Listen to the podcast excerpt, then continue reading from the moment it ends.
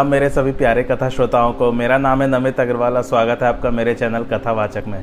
पिछली कथा में हमने पढ़ा था कि काकभूषुंडी जी जो हैं, वो अपने पिछले जन्मों की कथा बता रहे थे तो उनमें से एक जन्म जो उन्होंने कलयुग में लिया था, उसके बारे में बता रहे थे वो। आइए आगे आज की कथा आरंभ करते हैं।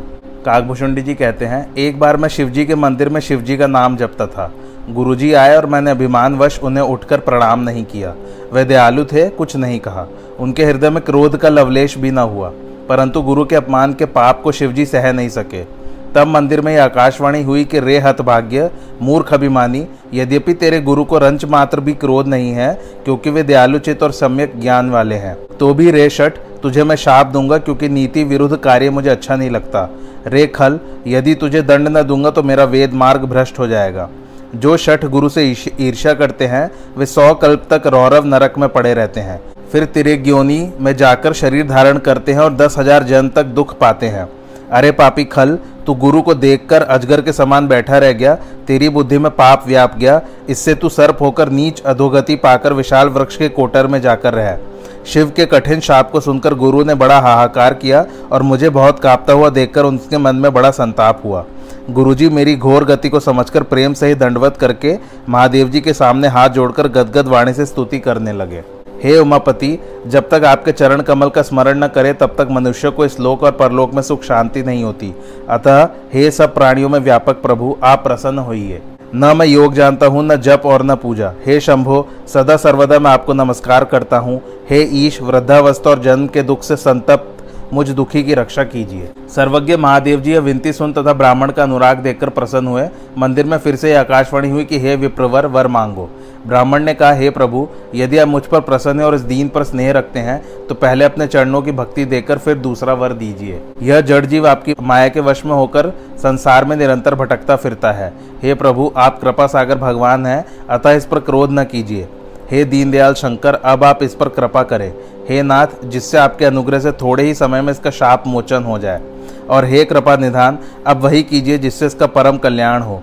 परहित में सनी ब्राह्मण की विनती को सुनकर आकाशवाणी हुई कि एव मस्तु, अर्थात ऐसा ही होगा। यद्यपि इसने भीषण पाप किया है और मैंने भी क्रोध करके शाप दिया है, तथापि तुम्हारी साधुता देखकर इस पर विशेष कृपा करूँगा। मेरा शाप व्यर्थ नहीं जाएगा यह अवश्य ही हज़ार जन पाएगा। जमते मरते जो दूसरा दुख होता है, इसको वह थोड़ा सा भी ना होगा। इसका ज्ञान किसी जन में भी नष्ट नहीं होगा। हे शूद्र, तू मेरा प्रामाणिक वचन सुन ले। श्री रामचंद्र की पुरी में तेरा जन्म हुआ, फिर तूने मेरी सेवा में मन लगाया। इसलिए पुरी के प्रभाव और मेरे अनुग्रह से तेरे हृदय में श्री राम की भक्ति उत्पन्न होगी। हे भाई, अब मेरे सत्य वचन को सुनो। श्री राम जी को संतुष्ट करने का व्रत ग्रहण कर। ब्राह्मण का अपमान मत करना और संतों को भगवान के समान ही समझना। इंद्र का वज्र, मेरा विशाल त्रिशूल, यमराज का दंड तथा विष्णु का विकराल चक्र। इनके मारने से भी जो नहीं मरता, वह विप्रद्रोह की अग्नि में जलता है। ऐसा ज्ञान मन में रखना तुझको संसार में कुछ भी दुर्लभ नहीं होगा। तुमको और भी मेरा आशीर्वाद है कि तुम्हारी अबाध गति होगी, अर्थात सब जगह जा सकोगे। शिवजी के वचन सुनकर गुरुजी प्रसन्न होकर बोले ऐव मस्तु ऐसा ही हो। वे मुझे समझाकर और शंकर जी के चरणों को हृदय में रखकर घर गए।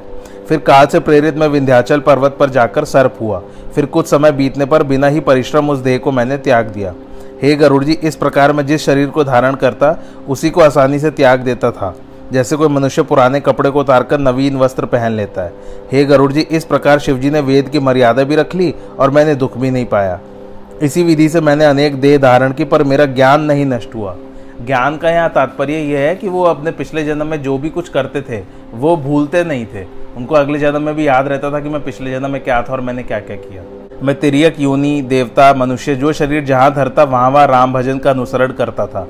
किंतु एक बात का दुख मुझे कभी न भूला कि गुरुजी का स्वभाव बड़ा कोमल था। मैंने अंत में ब्राह्मण की श्रेष्ठ देह पाई, जिसे कि देवताओं के लिए भी दुर्लभ बताया गया है। वहाँ मैं बालकों में मिलकर खेलता था और श्री रामचंद्र जी की सरपूर्ण लीला करता था। मेरे प्रौण होने पर पिता ने मुझे पढ़ाया, मैं उस पढ़ाई को समझता, सुनता और गुनता था। पर मेरे मन में अच्छा ना लगता था। केवल श्री रामचंद्र जी के चरणों में मेरी लगन लग गई। मैं प्रेम में मग्न था, इसलिए मुझे कुछ न सुहाता था। मेरे पिता मुझे पढ़ा पढ़ा कर हार गए। जब पिता माता मर गए, तब मैं भगवान का भजन करने के लिए वन में गया। वन में जहाँ मैं मुनीश्वरों के दर्शन पाता, वहाँ उनके आश्रमों में जा जाकर सिर नवाता था। उनसे श्री रामचंद्र जी के गुण पूछता, जब वह कहते तो मैं प्रसन्न होकर सुनता। मैं ईश्वर का गुणानुवाद सुनता फिरता था। शिवजी की दया से मेरी स्वच्छंद गति तो थी ही। तीनों प्रकार की दृढ़ इच्छाएँ तो छूटी, पर हृदय में एक लालसा बहुत बड़ी वह लालसा यह थी कि मैं श्री रामचंद्र जी के चरण कमलों को देखूँ, तब अपना जन्म सफल समझूं। मैं जिन ऋषियों से पूछता, वे सब ही ऐसा कहते थे कि ईश्वर सब प्राणियों में व्याप्त हैं। किंतु मुझे यह निर्गुण मत नहीं सुहाता था। मेरी हार्दिक प्रीति सगुण ब्रह्मा में अधिक बढ़ती थी। गुरुजी के वचनों को स्मरण कर मेरा चित्त श्री रामचंद्र जी के चरणों में लग गया, जिससे मैं श्री रामचंद्र जी का यश गाता फिरता था, क्षण क्षण उन पर अनुराग बढ़ता जाता था। निर्गुण अर्थात यह है कि उनका कोई भी रूप जो है नहीं है। और सगुण अर्थात यह है कि जैसे हम लोग मूर्तियाँ देखते हैं ना प्रभु की, वैसा रूप उन वो चाहते थे काकभूषुंड जी देखना। सुमेरु पर्वत पर वट के वृक्ष की छाया में लोमश ऋषि बैठे थे। उनको देखकर मैंने उनके चरणों में सिर नवाया और बहुत दीन वचन कहा, हे गरुण जी, दयालु मुनि, मेरे विनय युक्त कोमल वचन सुनकर बड़े आदर के साथ मुझसे पूछने लगे कि, हे ब्राह्मण, तुम किस कार्य के लिए आए हो?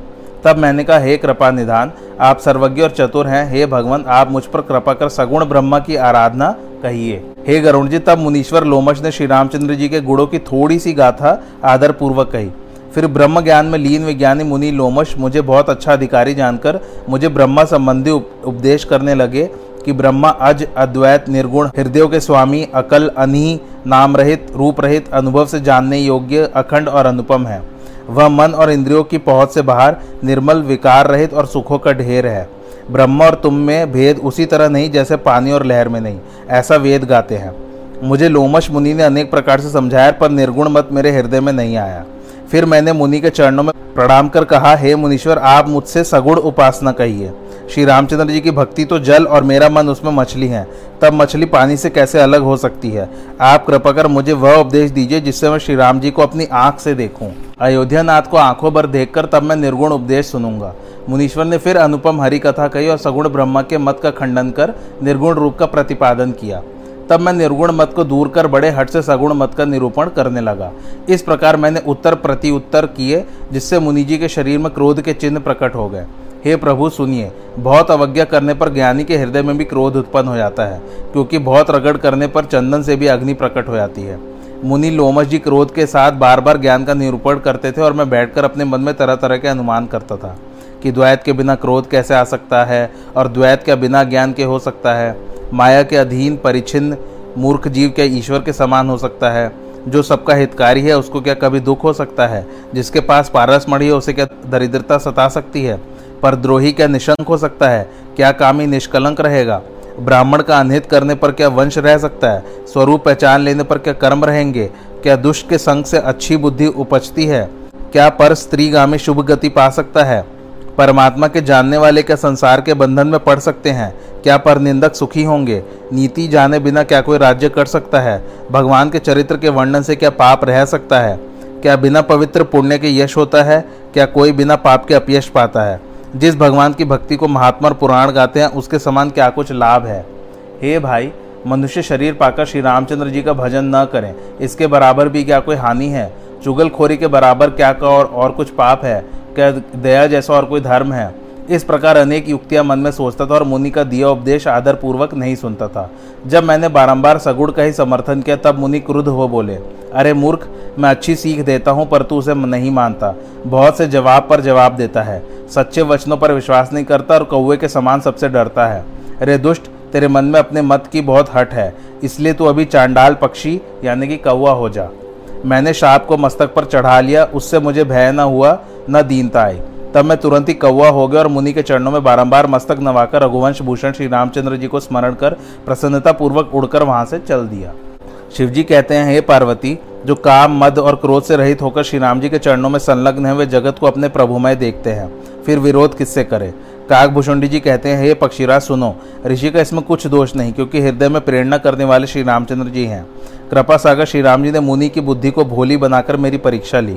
मन, वचन और कर्म से मुझे अपना सेवक जान, फिर भगवान ने मुनि की बुद्धि को फेरा।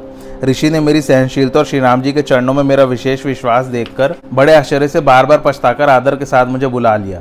मुझे अनेक प्रकार से संतुष्ट किया और प्रसन्न होकर राम नाम का मंत्र दिया। कृपा निदान मुनि ने बालक रूप श्री राम जी का ध्यान करने को मुझे कहा, जो सुंदर सुख देने वाला मुझे बहुत अच्छा लगा। वह पहले ही मैंने तुमको सुनाया है। मुनि ने कुछ समय तक मुझे वहाँ रखा, तब उन्होंने रामचरित मानस का वर्णन किया। आदर के साथ मुझे कथा सुनाई, फिर मुनि ये सुंदर वचन बोले, हे तात ये सुंदर रामचरित मानस गुप्त वस्तु है। जिसे मैंने शिवजी की कृपा से पाया है। तुमको श्री राम जी का निज भक्त जाना इसलिए मैंने सब कुछ वर्णन किया। जिनके हृदय में श्री राम जी की भक्ति नहीं है, उनसे, हे तात, इसे कभी नहीं कहना। मुनि ने मुझे अनेक तरह से समझाया। मैंने प्रेम के साथ मुनि के चरणों में सिर नवाया। अपने कर कमलों को मेरे सिर पर फेरकर मुनि ने प्रसन्न हो आशीर्वाद दिया कि अब मेरी कृपा से तेरे हृदय में श्री रामचंद्र जी की सर्वदा अविरल भक्ति वास करेगी। तुम सर्वदा श्री राम जी के प्रिय और शुभ गुणों के स्थान और निर्भिभान होगे। मनमाना रूप धारण कर सकोगे, स्वेच्छा से मरोगे और ज्ञान वैराग्य के भंडार होगे। फिर तुम भगवान श्री राम जी का स्मरण करते हुए जिस आश्रम में वास करोगे, वहाँ एक योजन पर्यंत अविद्या न व्यापेगी तुमको काल, कर्म स्वभाव के गुण दोष का दुख कभी ना होगा। तुम श्री राम जी के नाना प्रकार के सुंदर छुपे हुए और प्रत्यक्ष रहस्यों सहित सब पुराणों तथा इतिहास को तुम बिना परिश्रम के ही जानोगे और श्री राम जी के चरणों में तुम्हारा नित्य नया स्नेह होगा। मन में जो इच्छा करोगे, श्री राम कृपा से कुछ भी दुर्लभ नहीं होगा। हे मतिधीर, सुनिए। मुनि के आशीर्वाद को सुनकर आकाश से गंभीर ब्रह्मवाणी हुई कि, हे ज्ञानी मुनि, तुमने जो कहा है वैसा ही हो, क्योंकि यह कर्म, मन और वाणी से मेरा भक्त है। आकाशवाणी सुनकर मुझे हर्ष हुआ। सब संदेह दूर हो गए और मैं प्रेम में मग्न हुआ। विनती कर और मुनि के आज्ञा पाकर तथा बार बार मुनि के चरण कमलों में सिर नवाकर आनंद पूर्वक इस आश्रम में आया। ईश्वर की कृपा से दुर्लभ वर पाया है। हे खगेश, सुनो। मुझे यहाँ रहते सत्ताईस कल्प बीत गए। मैं यहाँ सर्वदा श्री राम जी के गुणों का ज्ञान करता हूँ, जिसे आदर सहित शत्रु पक्षी सुनते हैं। जब जब अयोध्या में श्री रामचंद्र जी भक्तों के हित के लिए शरीर धारण करते हैं, तब तब जाकर राम की पूरी अयोध्या में रहता हूँ और बाल लीला देखकर सुख पाता हूँ। हे पक्षीराज, फिर श्री राम जी के बाल रूप को हृदय में रखकर अपने आश्रम को लौट आता हूँ। जिस कारण मैंने कौए की देह पाई वह कथा मैंने तुमको सुना दी। हे तात, तुम्हारे सारे प्रश्नों के उत्तर और राम भक्ति की बहुत बड़ी महिमा मैंने कही, जो अति गंभीर है। इसी से यह शरीर मुझे प्यारा है कि इसी शरीर से श्री राम जी के चरणों में स्नेह हुआ। अपने स्वामी का दर्शन पाया और संपूर्ण संदेह दूर हो गए। मैं भक्ति पक्ष का हट करता ही रहा, जिससे महर्षि ने मुझे शाप दिया। परंतु भजन का यह प्रताप तो देखिए कि जो वर मुनियों को भी दुर्लभ है, वह मैंने पाया। जो ऐसी भक्ति को जानकर छोड़ देते और केवल ज्ञान के लिए परिश्रम करते हैं, वे मूर्ख घर में कामधेनु को छोड़कर दूध के लिए मदार का वृक्ष खोजते फिरते हैं। हे खगे, सुनो। भगवत भक्ति को छोड़कर जो दूसरे उपायों से सुख चाहते हैं, वे मूर्ख बिना नौका के ही महासागर को अपने हाथों से तैरकर पार होना चाहते हैं। महादेव जी कहते हैं, हे पार्वती, काकभूषणी जी के वचन सुनकर गरुड़ प्रसन्न होकर कोमल वाणी से बोले, हे प्रभु, आपकी कृपा से अब मेरे हृदय में संशय, शोक, अज्ञान और भ्रम नहीं रहा। श्री राम जी के पवित्र गुणगान को सुनकर आपकी कृपा से विश्राम पाया। हे कृपा निधान प्रभु, मैं आपसे एक बात पूछता हूँ, वह मुझे समझाकर कहिए। वेद, पुराण, संत और मुनि कहते हैं कि ज्ञान के समान दुर्लभ पदार्थ तो दूसरा कुछ नहीं है। हे गोसाई, वही ज्ञान लोमश ऋषि ने आपसे कहा, पर भक्ति के समान आपने उसका आदर नहीं किया। हे कृपा निकेतन प्रभु, ज्ञान और भक्ति में कितना अंतर है? वह सब कहिए। इस प्रकार सर्व शत्रु गरुड़ के वचन सुन काकभूषुंडी जी प्रसन्न होकर आदर के साथ बोले, भक्ति और ज्ञान में कुछ भेद नहीं है, दोनों संसार में उत्पन्न क्लेशों को हरते हैं। परंतु हे नाथ मुनीश्वर, लोग कुछ अंतर कहते हैं। हे पक्षी श्रेष्ठ, उसको सावधान होकर सुनिए। हे गरुड़ जी, सुनिए। ज्ञान, वैराग्य, योग और विज्ञान, ये सब पुरुष वर्ग है। स्त्री को वही पुरुष त्याग सकता है जो मतिधीर और वैराग्यवान हो। किंतु काम विषयी भोग विलासी और श्री रामचंद्र जी के चरणों से विमुख का ये साहस नहीं है। हे गरुण, विज्ञान निधान मुनि भी मृग नयनी चंद्रमुखी को देखकर व्याकुल हो जाते हैं, क्योंकि स्त्री संसार में साक्षात विष्णु माया है। यहाँ कुछ भी पक्षपात न करके वेद पुराण संतों का मत वर्णन करता हूँ। हे गरुण जी, यह एक अनुपम रीति है कि स्त्री के रूप को देखकर स्त्री मोहित नहीं होती। हे पक्षीराज, आप सुनिए। माया और भक्ति दोनों स्त्री वर्ग की हैं। इनको सब कोई जानते हैं। फिर श्री रामचंद्र जी को भक्ति प्यारी और माया बेचारी निश्चय ही नाचने वाली नर्तकी है। भक्ति पर श्री रामचंद्र जी प्रसन्न रहते हैं, इससे माया उससे बहुत डरती है।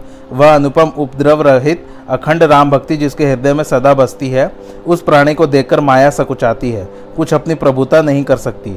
ऐसा समझकर जो विज्ञान मुनि है, वे संपूर्ण गुणों की खान भक्ति की ही आचना करते हैं। श्री रामचंद्र जी का यह रहस्यमय चरित्र है, इसको जल्दी से कोई नहीं जानता। जो श्री रामचंद्र जी की कृपा से जान लेता है, इसको स्वप्न में भी मोह नहीं होता। हे चतुर गणुड़ जी, ज्ञान और भक्ति के भेद को सुनो। जिसे सुनकर श्री रामचंद्र जी के चरणों में न घटने वाली भक्ति होगी। हे नाथ, यह कथ कहानी सुनिए जो समझते ही बनती है पर बखानी नहीं जा सकती। जीव ईश्वर का अंश नाश रहे चैतन्य, निर्मल और स्वाभाविक सुख राशि है। हे गोसाई, वह माया के वश होकर तोते और बंदर की तरह से बंधा है। जड़ चेतन की ग्रंथि पड़ गई है, यद्यपि वह झूठी है, तथापि छूटने में कठिनता है। जब से जीव संसारी हुआ, तब से न वह ग्रंथि खुलती और न वह सुखी होता है। वेद पुराणों में बहुत से उपाय कहे हैं, पर छूटती नहीं। अधिक अधिक उलझती ही जाती है। जीव के हृदय में ज्ञान का विशेष अंधकार है, जिससे दिखाई नहीं पड़ता। अर्थात भला बुरा नहीं सूझता। फिर यह गाठ कैसे छूटे? ईश्वर जब ऐसा सहयोग करे, तब वह कदाचित सुलझ जाए। इस प्रकार तेज की राशि विज्ञान रूपी दीपक को जलाए, जिसके समीप में जाते ही अभिमान आदि समस्त पतंगे भस्म हो जाएँ। वह ईश्वर मैं हूँ, यह अखंड वृत्ति ही दीपक की अत्यंत प्रचंड लौ है। आत्मानंद का अनुभव करना सुंदर उजाला होता है और संसार का मूल भेद भ्रम दूर हो जाता है। परंतु हे पक्षीराज, माया अनेक प्रकार के विघ्न उपस्थित करती है। हे भाई, वह माया बहुत सी रिद्धि सिद्धियों को भेजती है, वे आकर बुद्धि को लोभ दिखाती हैं। यदि बुद्धि अत्यंत चतुर हुई तो उनकी ओर अपना अनहित करती जानकर नहीं देखती है। यदि मायाकृत विघ्न बुद्धि को नहीं बाँध सके तो फिर देवता उपद्रव करते हैं। इंद्रियों के अनोखे द्वार और झरोके हैं, वहाँ वहाँ देवता स्थान बन, बनाकर बैठे हैं। वे विषय रूपी हवा के झोंकों को आते देखकर हट से किवाड़ खोल देते हैं। जब वह हवा का झोंका हृदय रूपी मंदिर में जाता है, तब ज्ञान रूपी दीपक बुझ जाता है। तब विषय रूपी वायु से बुद्धि व्याकुल हो जाती है। इंद्रियों के देवताओं को ज्ञान नहीं सुहाता, उनको विषयों को भोगने पर ही सदा प्रीति रहती है। तब फिर हे पक्षीराज, यह जीव संसार की योनियों में फिर कर कलेश पाता है। श्री रामचंद्र जी की माया दुस्तर है, वह पार नहीं की जा सकती है। ज्ञान कहने में कठिन, समझने में कठिन और साधन में कठिन है। हे गरुड़, ज्ञान का मार्ग तलवार की धार के समान है, इस मार्ग पर गिरने में देरी नहीं लगती। जो निर्विघ्न रास्ता पार कर लेता है, वही जीव मोक्ष रूपी श्रेष्ठ पद को पाता है। आज की कथा यहीं समाप्त होती है। कैसी लगे आप लोग को मेरी कथा, मुझे कमेंट करके ज़रूर बताइए। और मेरे चैनल कथावाचा को लाइक शेयर और सब्सक्राइब ज़रूर कीजिए। थैंक्स फॉर वॉचिंग धन्यवाद।